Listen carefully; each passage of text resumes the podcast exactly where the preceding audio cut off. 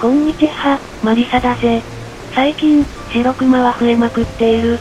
白熊が温暖化により減っている、あるいは絶滅に近い、というのは、本当に何の根拠もない、フェイクニュースの完全体だ。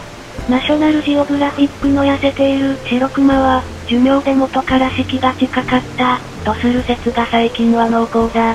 現地の人も白熊は増えている、という人もいる。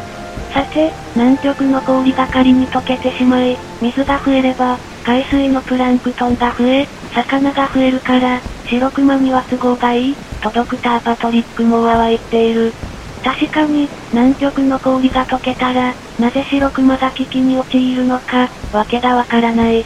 もっとも、南極の氷を通年で見てみると、減少していると言えるかどうかはかなり微妙だ。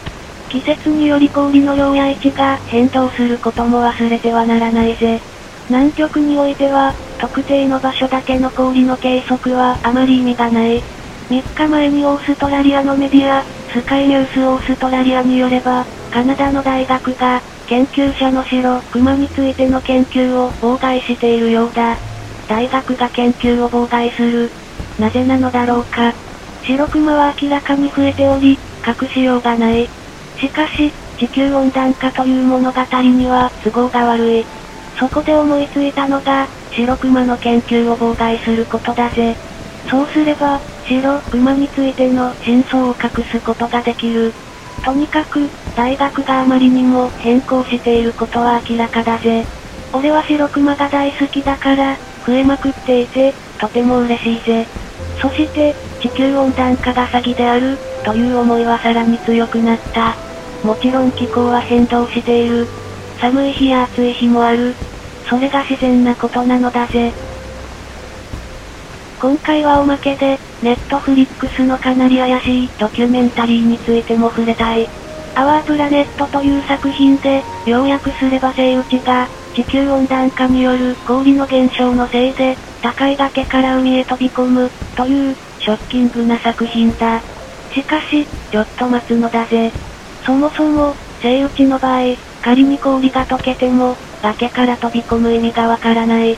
真相としては、これらのセイウチは、白熊に追撃されて逃げていた。海に飛び込むか、熊さんに食べられるか。飛び込みの方が生きられる確率が高い。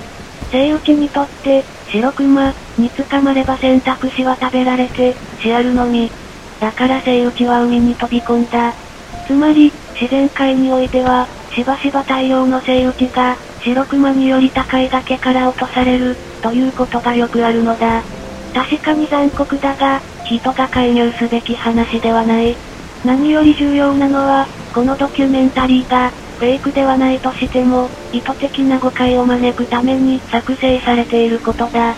地球温暖化推進派の中の過激派は、この手の手段を平然とやるのが、俺は悲しいのだぜ。